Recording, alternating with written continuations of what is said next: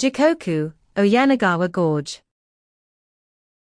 I have been looking forward to writing about this place for a long time, but wanted to ensure that I had just the right pictures.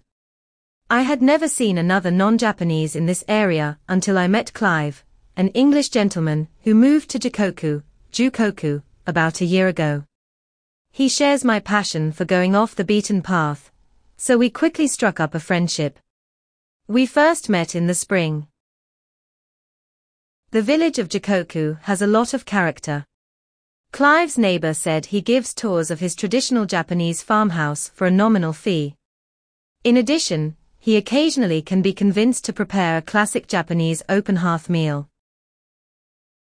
We toured around the village for an entire afternoon and managed to get some pictures of Mount Fuji with beautiful pink blossoms in the foreground. I returned to Jokoku in the summer to get a picture of the hydrangeas around Jokoku's central shrine. The shrine is simple, but that is what attracted me to it in the first place.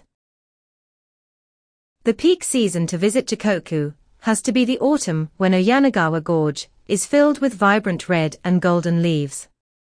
Of course the gorge is a beautiful place to visit at any time of year, but nothing beats the colors of mid-November.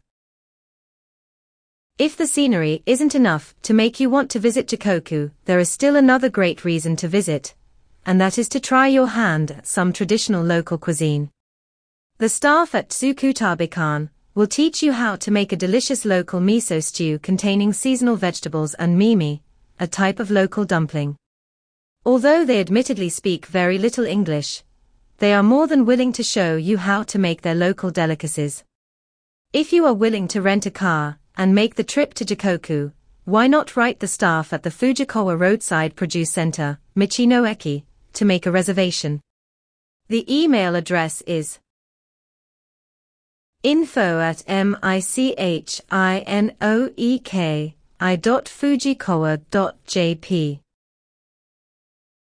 If you do decide to write, please keep your communication as simple as possible, that is, give your name, the number of people that would like to participate, and your preferred date and time.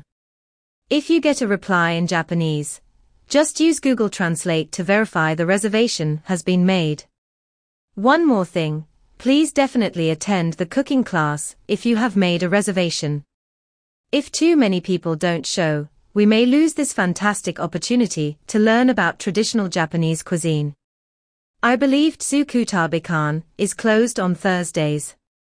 Enjoy your meal. If you want a better idea of what a walk around Jikoku, Oyanagawa Gorge, is like, just search for it on Google Maps. You can even follow some of the trails through the forest.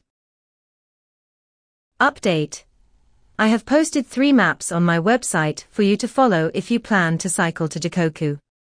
The first map shows where to get off the train, JR Ochi Station, along the JR Minobu line. It should take 30 minutes for a reasonably fit cyclist, on a high-end bike, to get to Jikoku from the entrance to Road 407.